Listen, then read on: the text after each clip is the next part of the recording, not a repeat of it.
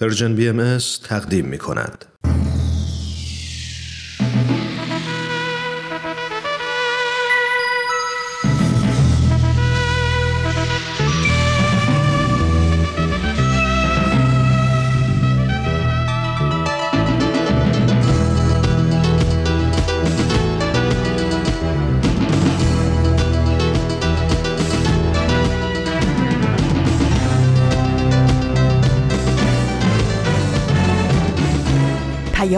دوست.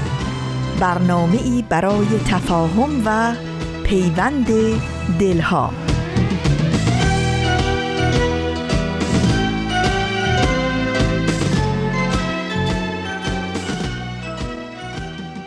با طلوع مهر از افق هفدهمین روز از ماه مهر در مسیری که سال 1400 خورشیدی داره طی می‌کنه شنبه ای دوباره آغاز شد تا من بهمن یزدانی به نیابت از طرف دوستان و همکارانم در Persian BMS بتونم چند دقیقه ای از طریق صدا با شما مخاطبان نازنین در ارتباط باشم. سلام. خیلی خوش اومدید هفدهم مهر ماه ما مصادف شده با نهمین روز از اکتبر 2021 میلادی و ما امروز متفاوت از شنبه های قبل در خدمت شما هستیم. برنامه عبدالبها سر خدا هفته قبل تمام شد و از امروز تا یه مدت به جای اون قرار با هم به چند سخنرانی گوش کنیم. اما معماران صلح کماکان به قوت خودش باقیه. من هم مثل هفته گذشته از خاطرات دکتر یونس افروخته و تنز فوقلاده ایشون براتون گفتنی دارم. و منبع این صحبت ها هم کتاب آقای دکتر هست به نام خاطرات نه ساله عکا که خیلی از شما ممکنه اونو خونده باشین.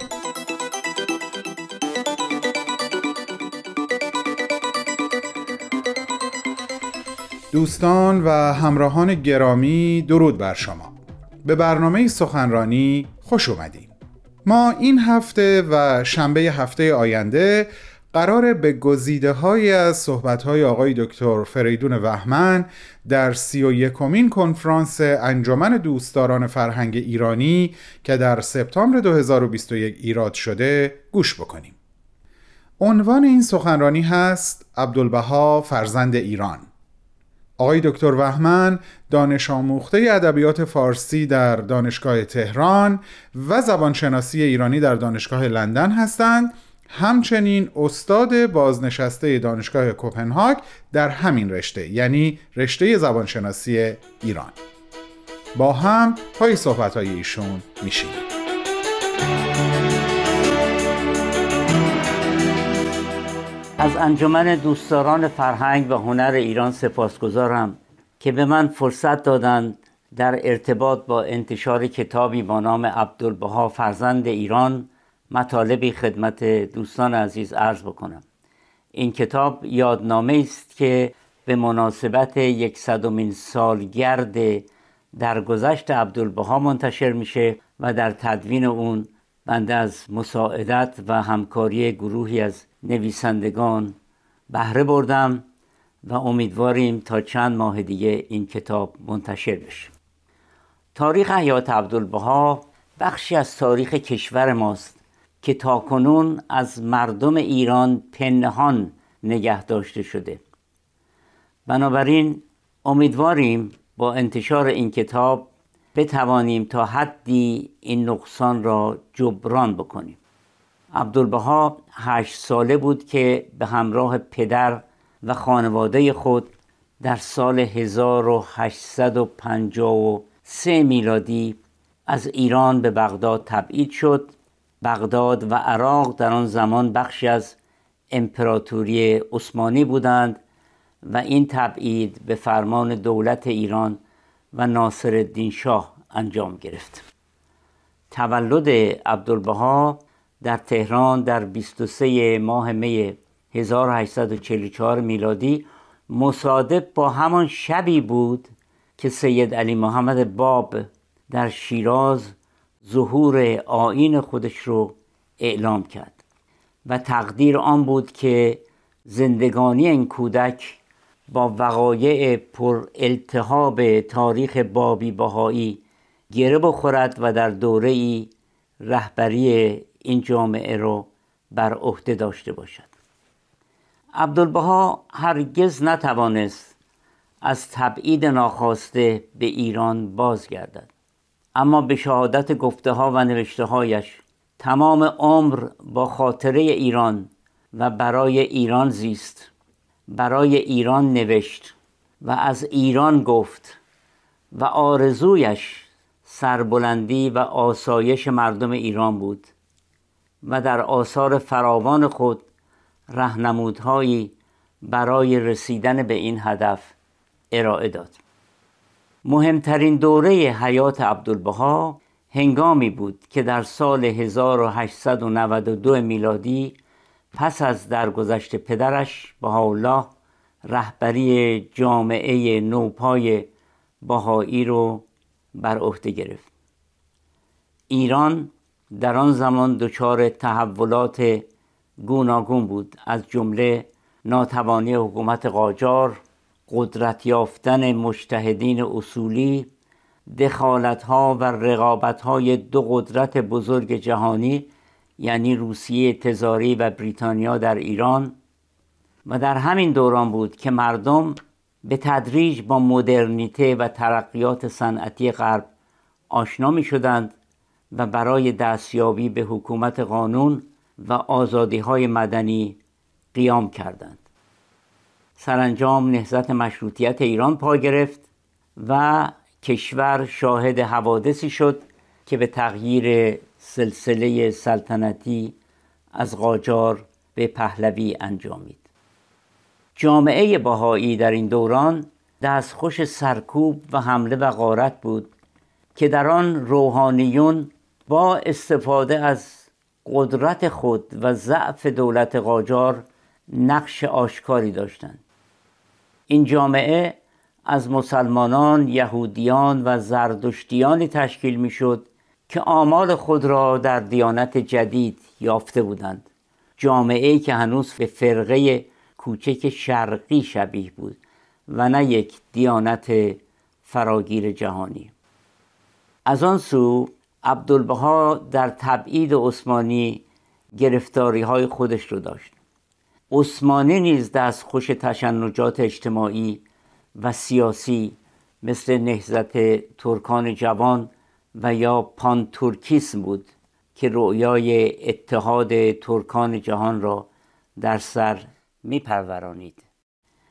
و همه این تشنجات و آشوبها به راحتی می توانست موجودیت بهایان زندانی در عکا و حیات عبدالبها را به خطر بیاندازه در چنین شرایطی عبدالبها غریب سه دهه رهبری جامعه بهایی را بر عهده داشت. هنگامی که در سال 1921 این جهان رو ترک گفت تعداد بهایان ایران دهها برابر شده بود و طبقات گوناگونی از رجال قاجار روحانیون بزرگ و علما تجار بزرگ بازاریان اهل دیوان و دولتیان را در بر می گرفت دین بهایی از قالب شرقی خود بیرون آمده بود و در امریکا و اروپا و هند و قفقاز و آسیای مرکزی و مراکز دیگر پیروانی داشت. آنچه این موفقیت را فراهم آورد جاذبه معنوی عبدالبها و قدرت قلم و بیان توانای او بود که همگان را به عشق و محبت و آشتی و یگانگی فرا می‌خواند. نام عبدالبها برای من همواره یادآور دوران کودکی است. هفت ساله بودم در کلاس سوم یا چهارم ابتدایی که هر روز در راه مدرسه پسرک جوانی که در محله ما به اسقرلاتی مشهور بود به دنبال من و برادر کوچکترم راه میافتاد و با صدای بلند به طوری که اهل محل و کاسب ها بشنوند زشترین دشنام ها رو نه به ما بلکه به عباس افندی می‌داد. عبدالبها در شرق و عثمانی و ایران به عباس افندی مشهور بود. افندی لقب رایجی است به معنای شخصیتی محترم و دانشمند که در بیشتر کشورهایی که زمانی جزی از خاک عثمانی بودند رایج است. اما در ایران چون این لغت فقط در رابطه با توهین به عبدالبها به کار می‌رفت عوام تصور می‌کردند افندی هم نوعی دشنام است.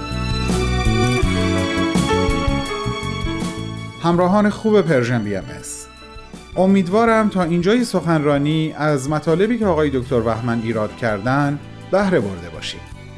بعد از شنیدن یک موسیقی کوتاه ادامه صحبت ایشون رو خواهیم شنید.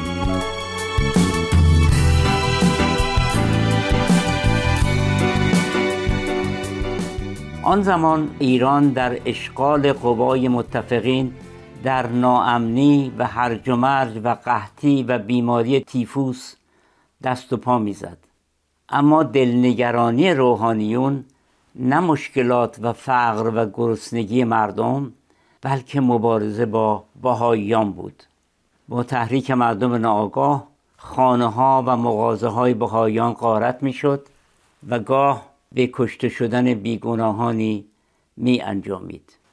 البته ناسزا به عباس افندی و لعنت فرستادن بر او در مساجد و تکایا و کوچه و بازار نیز امری عادی بود. در سالهای بعد پس از آن که بیشتر با تاریخ آشنا شدم دریافتم که شدت گرفتن اون سرکوب ها و دشنام ها به عبدالبها دو سه دهه پس از سفر موفقیت آمیز او به غرب و بازتاب خشم ملایان از این رخداد بزرگ تاریخی بود. در سال 1868 با فشار دولت ایران که می‌خواست رهبری بهایان را هرچه بیشتر از مرزهای ایران دور بکنه دولت عثمانی حالا و همراهان ایشون رو به زندان معروف عکا منتقل کرد. عبدالبها در آن سال 24 ساله بود. با سقوط خلافت اسلامی در عثمانی و تشکیل دولت ترکیه در سال 1910 میلادی عبدالبها که آن زمان 68 سال داشت به طور رسمی از زندان آزاد شد و اندکی بعد برای نشر آین بهایی به امریکا و اروپا سفر کرد. سفری تاریخ ساز که سه سال به تور انجامید. تاریخ ساز بود برای اینکه نخستین بار یک رهبر دینی از شرق پیام صلح و وحدت و یگانگی را که از ایران برخواسته بود به غرب می برد آن زمان غرب سرمست غرور از دستیابی های مادی و صنعتی حد و مرزی برای خودکامی هایش نمی شناخت از جمله استعمار کشورهای آسیایی و افریقایی و دستاندازی به مرزهای یکدیگر. کشورهای غربی تا دندان مسلح شده بودند و هر آن انتظار می‌رفت که جنگی بزرگ درگیرد. این غرب اینک با شخصیتی مسن روبرو می‌شد که در لباس و هیئت ایرانی در صدها خطابه عمومی و مصاحبه با روزنامه ها از صلح جهانی عدالت اجتماعی حقوق برابری انسان ها چه شرقی و چه غربی چه زن و چه مرد چه سیاه یا سفید دفاع می کرد و دولت های غربی رو از بروز جنگ هشدار می‌داد. در جراید و محافل غرب او را پیامبر صلح لقب دادند. مقامش را گرامی داشتند. به ستایشش پرداختند و بزرگانی به دیدارش شتافتند. از جمله دو تن از بزرگان ایران سید حسن تقیزاده سیاستمدار و دانشمند معروف و علامه محمد قزوینی که خوشبختانه هر دو خاطرات خود را از دیدار خود با عبدالبها در پاریس نگاشته اند و ما این خاطرات رو در کتاب عبدالبها فرزند ایران آورده ایم. جنگ جهانی اول به مدت چهار سال از 1914 تا 1918 به طول انجامید و حاصل آن ده میلیون کشته و خرابی صدها شهرهای اروپا بود. که البته آتش اون دامن ایران را هم گرفت. نامه ها و بیانیه های عبدالبها در این دوران حاکی از درد و رنج بیپایان او و دعا برای پایان این مصیبت جهانی بود که به این مطلب باید در جای دیگری پرداخته شه و در اینجا فرصت اون نیست. پس از جنگ جهانی عبدالبها با ارسال نامه و نمایندگانی به کنفرانس صلح لاهه رهنمودهایی برای صلح پایدار و جلوگیری از جنگهای آینده به آن مجمع ارائه داد. از جمله پیشنهاد داد مجمعی جهانی شامل نمایندگانی از همه کشورها برای زمانت صلح تشکیل بشه. پیشنهاد داد که کشورهای پیشرفته به کشورهای فقیر و عقب مانده آسیا و افریقا کمک بکنند و مردم آنها رو از این فقر و بدبختی نجات داد. و دیگر مسایلی که در فصلهای کتاب آمده است. دوستان خوب و عزیز همونطور که اشاره کردم این اولین قسمت از یک سخنرانی دو قسمتی بود که امروز شنیدیم. ازتون خواهش می‌کنم. شنبه هفته آینده هم همراه ما باشین تا دومین و آخرین قسمت از این سخنرانی رو به اتفاق گوش کنیم. در عمق شب سهر خبر از صبح می‌دهد. در عمق شب سهر خبر از صبح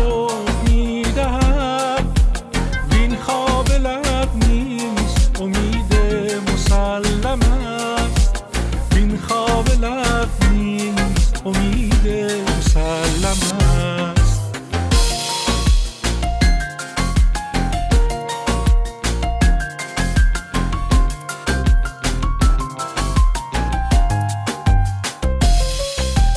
سرمای انتظار ز گلزار جان گریخت.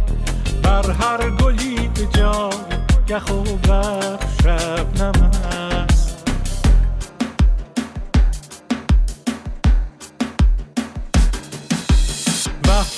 نگار پرده نشین پرده برفکن.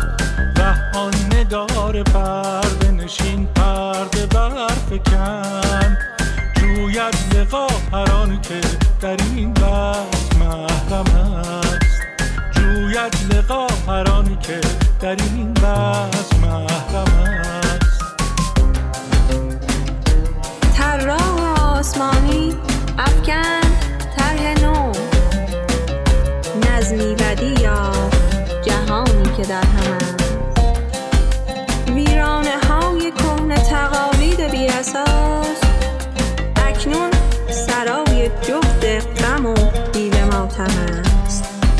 وین کاخ آرزوی بشر غرق نور حق. آباد و پرشکوه و سرفراز و محکم است. است کنون نیشتر به دست. آری شکاف زخم پذیرای مرهم است. آمد طبیب دیگر با مرهمی لطیف. ایسادمش مگو که او خود بهادم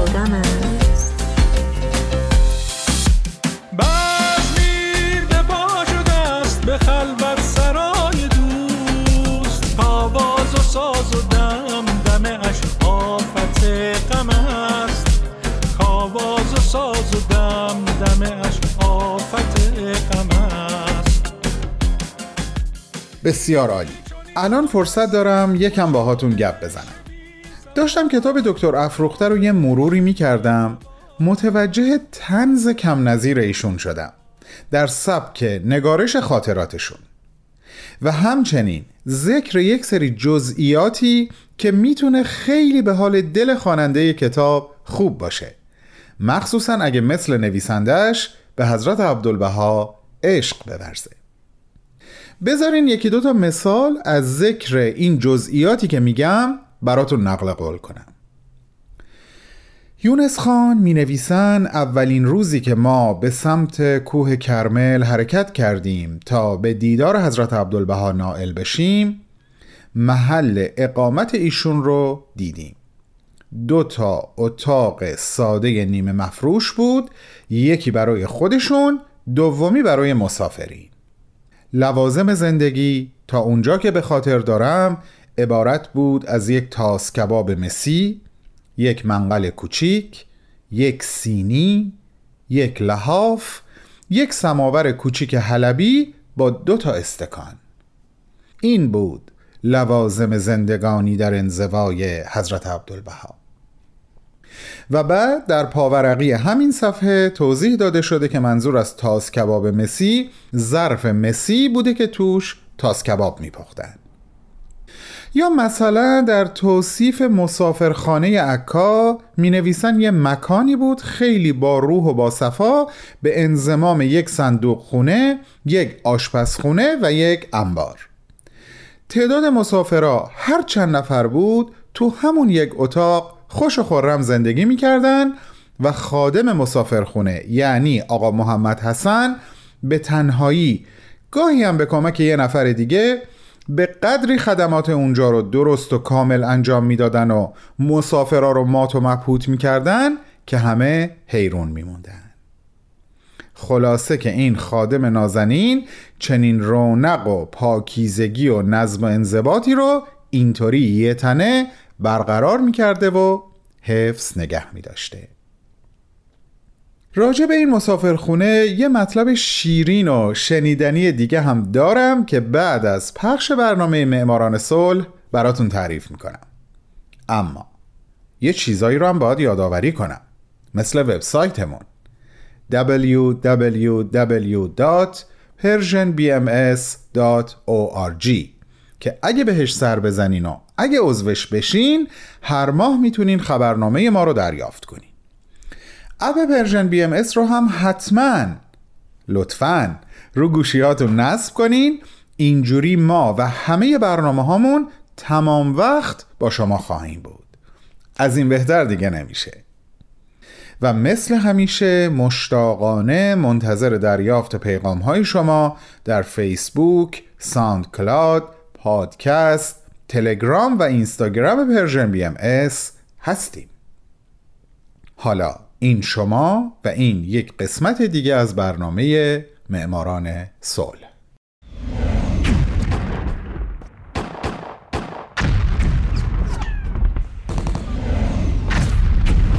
معماران صلح.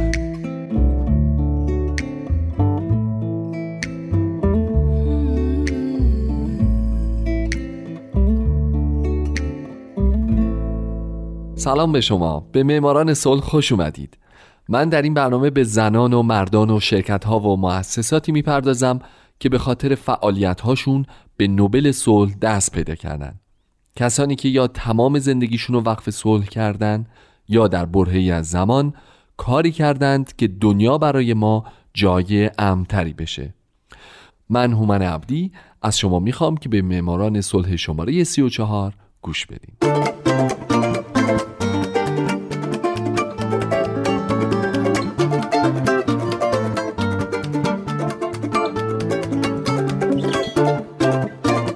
هفته سال 1929 میلادی فرانک بیلینگز کلاگ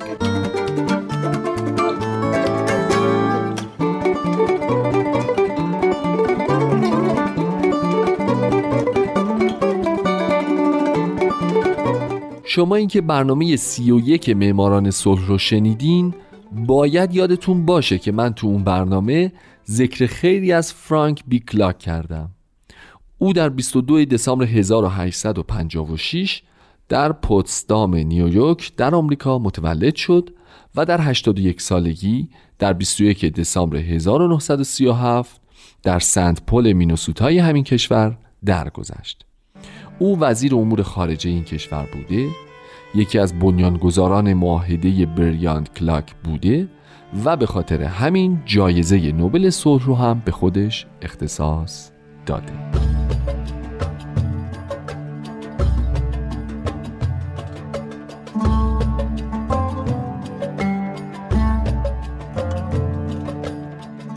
داستان زندگی فرانک بیلینگز کلاگ از اون داستانای شبیه قصه هاست.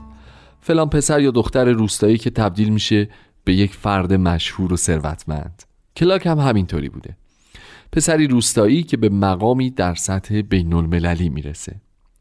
بعد از به دنیا اومدن فرانک خانواده او به خاطر جنگ های داخلی آمریکا مثل خیلی از مردم دیگه از پوتسدام مهاجرت کردن به طرف غرب و بالاخره خانواده کلاک در یک مزرعه گندم در بخش اولمستد مینسوتا مستقر شدند.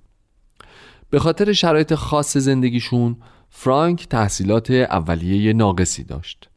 یکی دو سال در ایالت نیویورک به مدرسه رفت بعد از نه سالگی تا چهارده سالگی به مدرسه روستایی در مینسوتا رفت و بعد هم برای پنج سال توی یک مزرعه کار کرد. بعد از این رفت و توی یه دفتر وکالت در روچستر مینسوتا استخدام شد اما همزمان برای یک مزرعه دار روچستری هم کار می‌کرد اما با کتاب قرض گرفتن از این و اون قانون، تاریخ، لاتین و آلمانی رو یاد گرفت و بعد از اینکه آزمون وکالت ایالتی رو با موفقیت در سال 1877 پشت سر گذاشت تو روچستر به وکالت مشغول شد و بعد هم رفت اولمستد و همین شغل رو ادامه داد.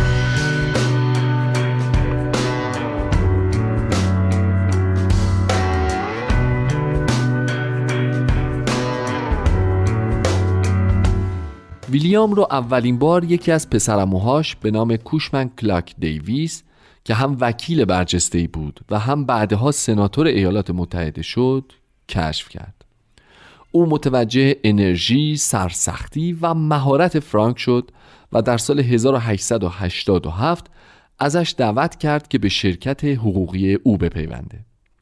کلاک پذیرفت و در 20 سال آینده ثروت قابل توجهی به دست آورد.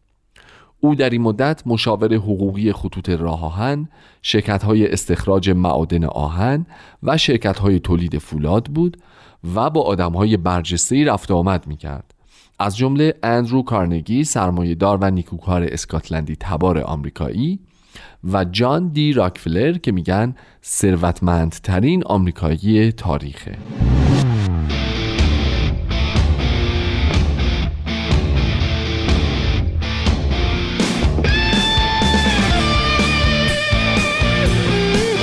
کلاگ با وجود یه همچین دوستایی شهرتی ملی به دست آورد. اما کارهای دیگه هم کرد که باعث شهرت بیشترش شد. از جمله در سال 1904 یه اتهام قانونی علیه شرکت سهامی عام کاغذ وارد آورد. شرکتی که یک مؤسسه اعتباری بود که به عنوان آژانس بازاریابی برای تعدادی از شرکت‌های کاغذ در مینسوتا و ویسکانسین فعالیت می‌کرد. همزمان روزولت رئیس جمهور آمریکا که کلاگ از قبل باهاش آشنا شده بود از او خواست که در مقام بازرس تحقیق دیوان عدالت ایالات متحده آمریکا این شرکت رو مورد پیگرد قانونی قرار بده. کلاگ توی این پرونده پیروز شد. به غیر از این تو پرونده های بزرگ دیگه هم پیروز شد. از جمله توی یه پرونده حقوقی علیه اتحادیه راه آهن اقیانوس آرام یا حتی پیروزی توی یه پرونده علیه راکفلر که قبلا با هم سری از هم سوا بودن. این پرونده علیه راکفلر رو تاریخدانان حقوق یکی از ترین مبارزات قانونی دوره پیش از جنگ جهانی اول می‌دونن. پس نباید تعجب کرد که با این همه موفقیت او در سال 1912 بشه رئیس کانون وکلای آمریکا.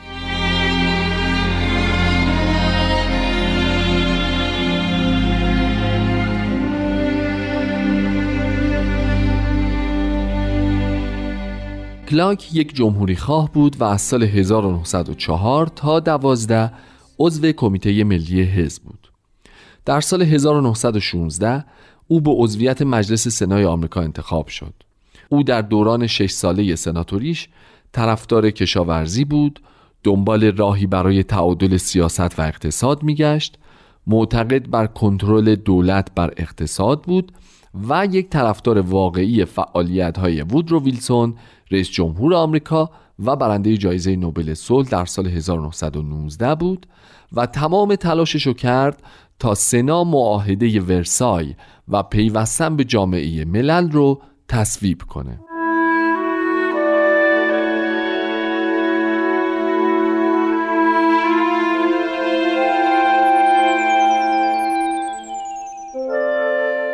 فرانک بیلینگز کلاگ برنده جایزه نوبل صلح در سال 1929 میلادی در سال 1923 به دستور رئیس جمهور هاردینگ اولین مأموریت دیپلماتیک خود را به عنوان نماینده به پنجمین کنفرانس پان امریکن در شیلی انجام داد.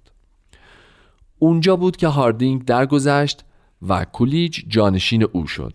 پس از بازگشت کلاگ کولیج او را به عنوان نماینده دولت در دادگاه سنت جیمز منصوب کرد. اما یه مدت بعد شد سفیر تام‌الاختیار در انگلستان تا سال 1925 بعد در این سال کلاگ جانشین هیوز شد و شد وزیر امور خارجه و تا چهار سال بعد یعنی سال 1929 در این سمت به کار مشغول بود طی این مدت او کارهای مختلفی انجام داد.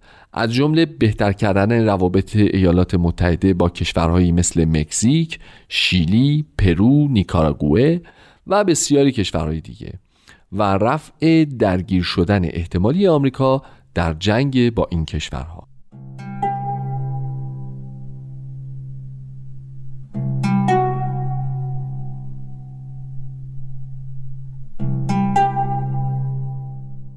کلاگ یکی از طرفداران سفت و سخت داوری در منازعات بین المللی بود و اتفاقا همین موضوع بود که باعث شد به نوبل صلح دست پیدا کنه. ماجرا از این قرار بود که آریستد بریان وزیر امور خارجه فرانسه در 6 آوریل 1927 در دهمین سالگرد ورود آمریکا به جنگ جهانی اول طرحی رو به صورت سرگشاده منتشر کرد که در اون یک پیمان دوجانبه دوستی دائمی بین کشور فرانسه و آمریکا پیشنهاد شده بود که بر اساس اون دو طرف از هر گونه جنگی بینشون خودداری کنند. اول کلاگ به این پیشنهاد توجهی نکرد اما بعد در 28 دسامبر 1927 در پاسخ پیشنهادی رو به بریان داد مبنی بر قبول یک پیمان چند جانبه که در اون طرفین از هر گونه جنگ اجتناب کنند و این بشه سیاست ملیشون.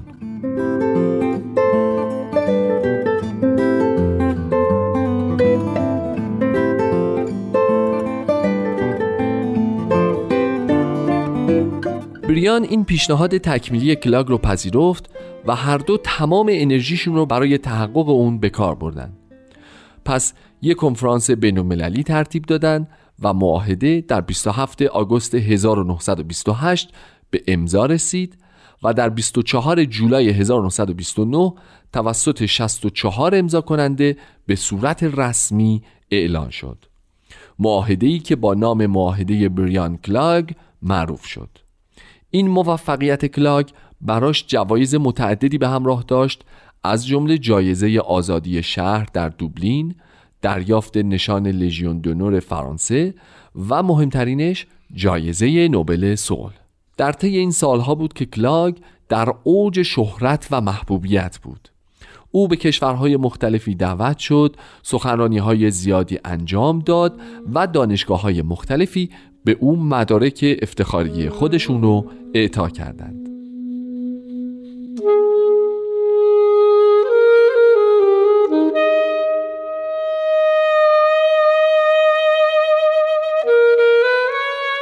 او در سال 1930 در دیوان دائمی دادگستری مشغول به کار شد اما در سال 1935 به علت بیماری ناچار به استعفا شد و به زادگاهش برگشت و همونجا در 81 کمین سالگرد تولدش در سال 1937 به خاطر سکته مغزی و بعد از اون ذاتوریه درگذشت.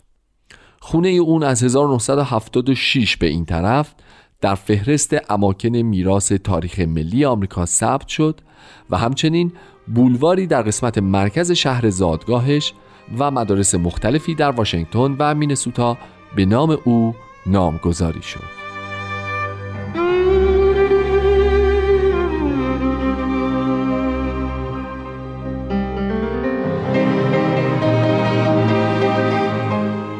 دوستان عزیزم مرسی که به معماران صلح گوش دادید و مرسی که به معماران صلح هفته آینده هم گوش خواهید داد.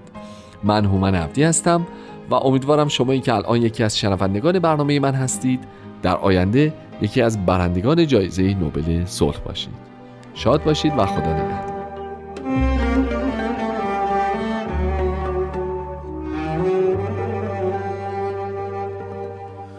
صدایم کن صدای تو به شب پروانه می دوزد نگاهم کن نگاه تو برایم خانه می سازد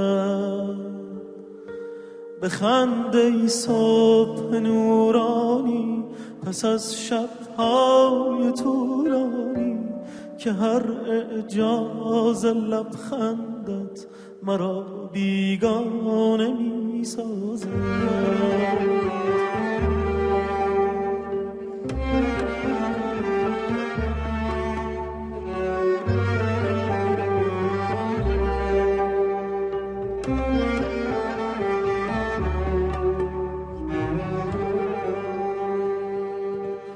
به بار آبی آرام بر صحرای خشک من سهر باغم درختانم برایت لانه می سازد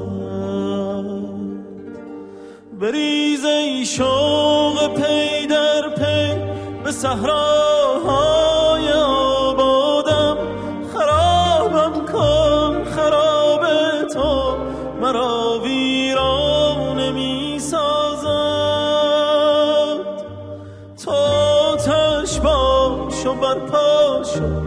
به سر تا پای شعر من.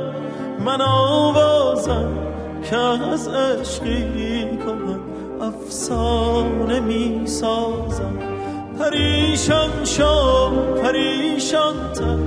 از آن شبهای توفانی نسیم از شهر ویرانم برایت شانه می سازد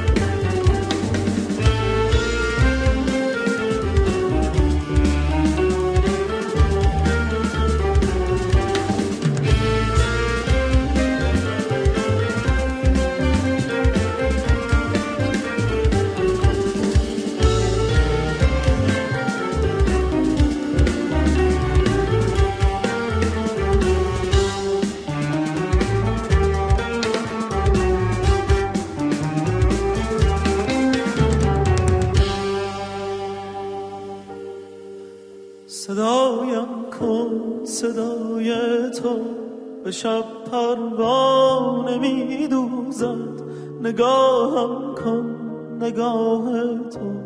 برایم خانه می سازد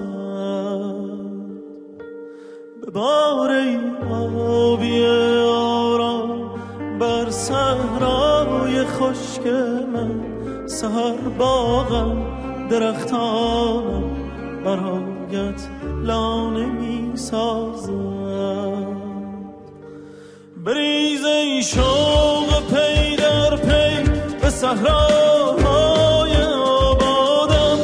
خرابم کن خراب تو مرا ویرانه می سازد تا تش باش و برپا شو به سر پای شعر من من آوازم که از عشقی کهن افسانه.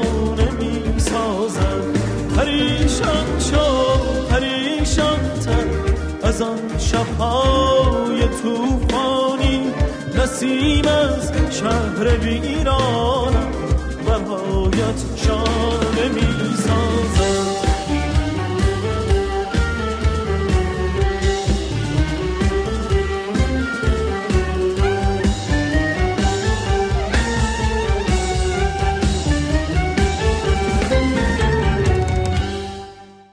اکسیر معرفت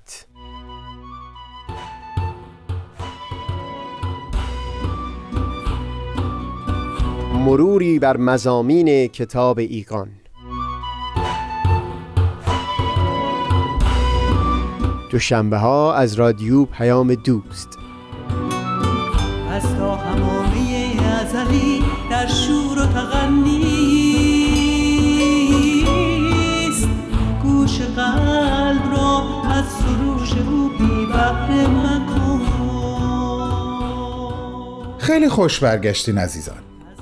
بهتون وعده دادم یک قسمت خیلی شیرین و جالب از خاطرات آقای دکتر افروخته رو در ارتباط با مسافرخانه عکا نقل بکنم. اجازه بدین این قسمت رو از رو بخونم تا متوجه تنز معرکه‌ای که گفتم هم بشین. با این توضیح در پرانتز که میرزا فضل الله اسم همسفر یونس خان هست از ایران به سمت روسیه و از روسیه به سمت فلسطین. و اما اون بخش از کتاب.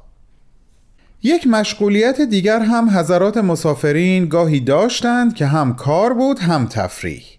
شغلی بود که از اول افتتاح مسافرخانه عکا معمول بود و همه مسافرین با اشتیاق تمام استقبال می نمودند زیرا خدمتی بود کم زحمت و بدون مسئولیت. خدمتی بود که فقط چشم و نوک پنج انگشت محملانه کار می‌کرد.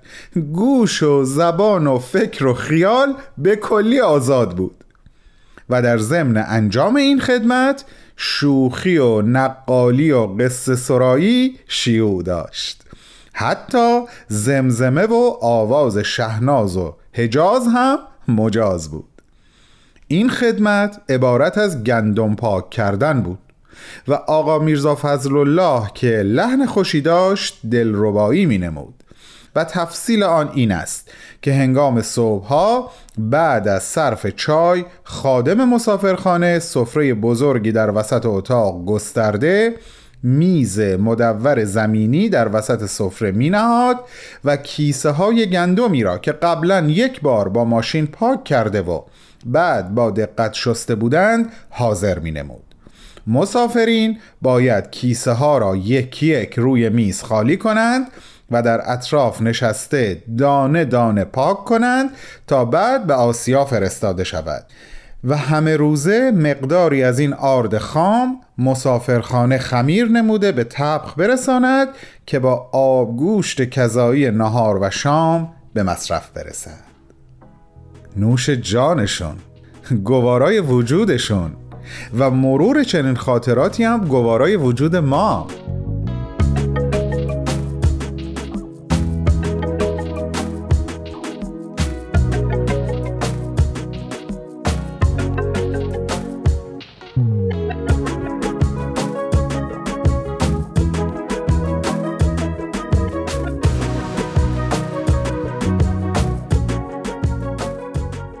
دوستای خوب و با معرفت.